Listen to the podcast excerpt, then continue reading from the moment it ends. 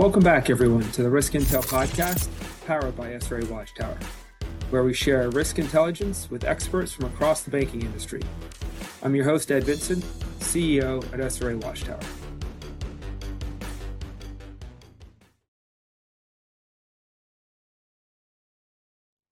Hello, welcome to the Risk Intel podcast. I'm Ed Vincent. Please join me in welcoming Doug Cargnel to the podcast today. Doug brings almost 30 years of operational risk management and audit experience with medium and large financial institutions, including about two thirds of that time at a top 10 US bank, where he focused on developing and implementing risk and, control self assessment solutions and spent significant time facing off with banking regulatory agencies. Doug, welcome to the podcast. Thanks, Ed. During our first session, we laid the foundation and, and talked a bit about um, you know, what is a risk and control self-assessment, and how does that fit in within a, robust enterprise risk management framework? Today, we're going to take one step um, kind of beyond that and get into the, I'll say the the blocking and tackling of, of enacting uh, an, an RCSA. So, so Doug, let's let's let's jump in there. Once once a financial institution is decided to enact a risk and control self-assessment, uh, what comes next? How does how does that institution define the risk assessment universe? How do they how do they get out of the starting gate, so to speak? Yeah, it's funny because you would think, well, geez, why do you know how hard could that possibly be?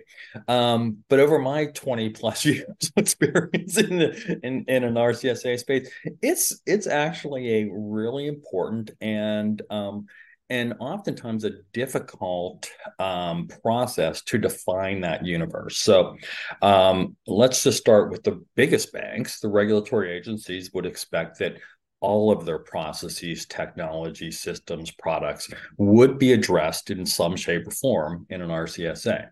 But when you get to the smaller, more mid-sized banks, um, they may want to start with their most critical products or services, and then um, say, hey, this is where we're really going to target our RCSA. We'll be really, really clear on where we're going to begin this journey. So we're going to define the universe as, let's say, um, we're going to use the our product offerings to define a universe. Other organizations may say, well, let's look at our major processes. Let's look at things from an end-to-end perspective. By the way, that's where I think organizations should start. Others may choose to say, let's do it by organizational unit, right? Um, and then let's put those all together to define the universe. So, mm-hmm. in answering this question, Ed, I actually kind of went even a little bit further, is because once you define that universe, you have to think about how do we parse it into logical chunks yeah. We can bring people together and talk about the risk, the bad things that could happen to prevent that particular area from meeting its business objectives. Um, and then evaluating and, and bringing the right people in who can help identify and assess the controls that are in place for there.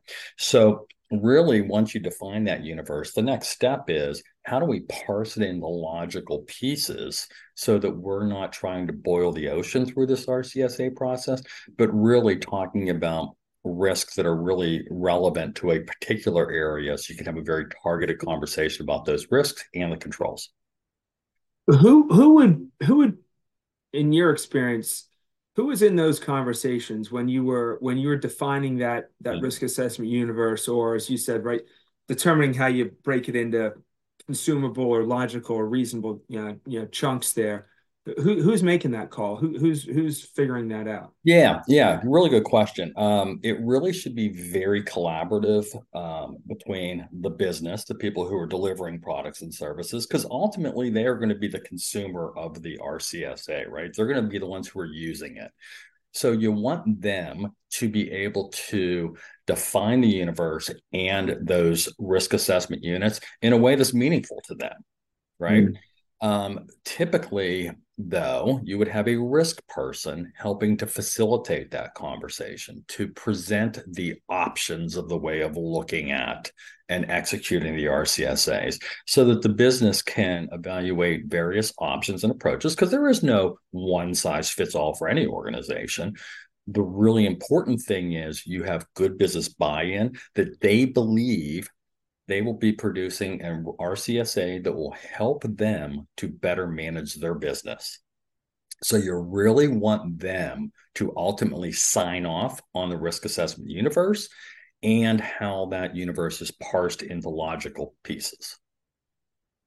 That's great. That, that pardon me, that's really you know powerful the theme there of, of collaboration, right? And and and it also reinforces one of the things we talked about in our in our on our last episode of the fact that this is um, this isn't just window dressing, right? This has got to have real value to the business, uh, right. uh, and to, to achieve that buy-in there that that that you're talking about.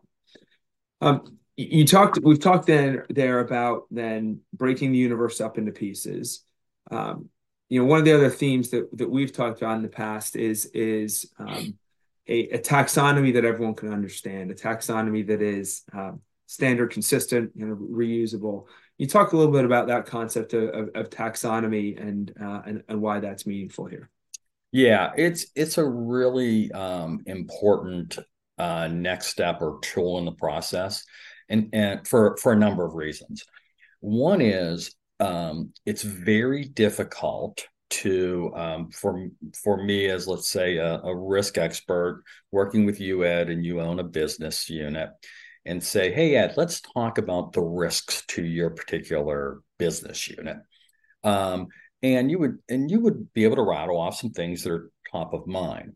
But what you really want to do is be comprehensive around the most significant risks. The taxonomy is a tool that you can go through and say, hey, let's talk about operational risk. But operational risk is a really broad category. Let's start with people process system failures. Let's talk about fraud. Let's talk about cybersecurity. Hey, do you use models? Should we talk about what could go wrong in the use of models, right? Um, lots of laws and regulations. Let's drill in on compliance risk, right? Those taxonomies help us to think through all the various risk exposures in a really logical manner and help us to feel that we are being comprehensive. So that's number one.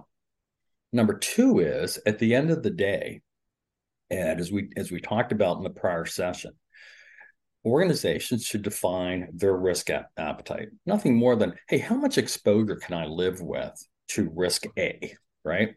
Well, now with this taxonomy, all of the risks from the various RCSAs performed across the organization can be aggregated. And and and then you kind of say hey in aggregate we are not managing this risk within appetite. We are in maybe 80 or 90% of the businesses but there's this 10% that's really kind of out of appetite and i'm i'm worried about it right? So mm-hmm. now we know where to target but you don't you're not able to bring that aggregation the organization without having a standard taxonomy because I might be talking about a cyber risk one way, you're talking about the exact same risk, but defining it in a different way. And we don't even know that we're talking about the same things because we weren't yeah. part of the same conversation. Does that make sense? Yeah, it, it, it makes it makes complete sense, and it ties into you know one of the one of the prior themes we we talked about there of a an enterprise risk management framework, which is really you know predicated on on aggregation and then being able to mm-hmm. um, you know pull all that together. And so I think that right your your your thoughts there around allowing you to think through things logically and comprehensively, define that risk appetite and um, and how much exposure you can live with, and then enabling aggregation, right? Pretty compelling uh, reasons to have that have that standard taxonomy. Yeah, Doug, if if if you were enacting then a risk and control self-assessment, are there any pitfalls or traps that you want to avoid, things that you want to look out for, and perhaps you know warn folks to get ahead of or, or get on the front foot uh, if they encounter these things? Yeah. So um, the pre-work of an RCSA is really important. And what do I mean by pre-work? Um, it is really being able to say, okay, hey, before we start this RCSA, let's be really clear of how we're defining the unit that we are performing the RCSA on, right? What's the starting point? What's the end point, right? So that gets everyone aligned. Um, it's then really important to help the business folks who don't think about risk and controls necessarily like we do on a day to day basis to really simply understand what are we talking about here? Hey, we're simply talking about risk of those bad things that can happen, right? That cause you a lot of pain. And then controls are nothing more than those activities that you you and your team perform to either prevent them or detect those bad things from happening, right? So let's go in now and use our tools, our risk taxonomy, to really think about how could any of these risks manifest within your particular area of responsibility. Let's identify those risks. I'm a big proponent of identifying the risk first.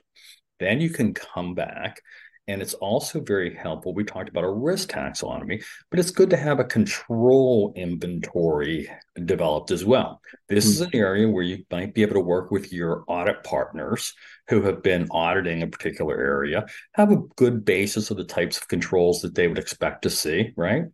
And help then the business folks to think through those activities. Control activities are nothing more than a specific set of activities within a broader uh, process, right? So it's you got to kind of again prepare and educate the team of what's the difference between just executing a step in the process versus what's a real control activity. If you can do that pre-work ahead, you're going to have a much more effective facilitated RCSA sessions, right? And I do believe the facilitated sessions are very helpful and and and typically facilitated by a someone who has some risk experience has executed RCSAs in the past, right? Because it can help people move through um, some of the challenges that beginners may be facing. So you've got me taking uh, um, copious notes here as, as we're going through this. Lots of lots of fantastic content here and I think a, great roadmap for someone that is thinking about how do I get started in this area, area, right? That I've got I've got a commitment to go there, and now I'm I'm really ready to get out of the starting gate. So I think there were a handful of themes that we we talked we talked about here today. You know, collaboration with the business was it was a big theme there up front that we we talked about.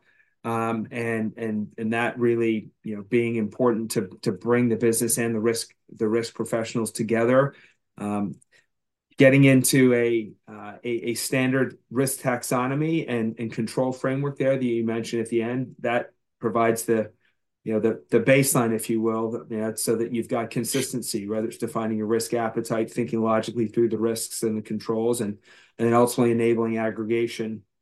Um, and then I think on the you know that that last theme that you brought up there when we talked about the the pitfalls of of education right? It really begins with with um, you know, helping that business team understand what, why we're doing this and, and what the value is.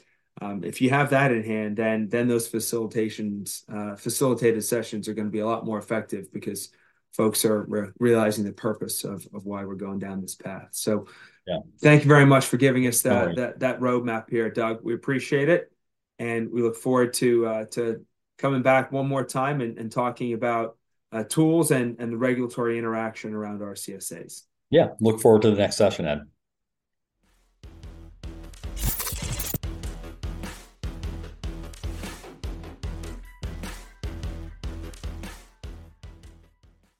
For more information on SRA, please visit srarisk.com.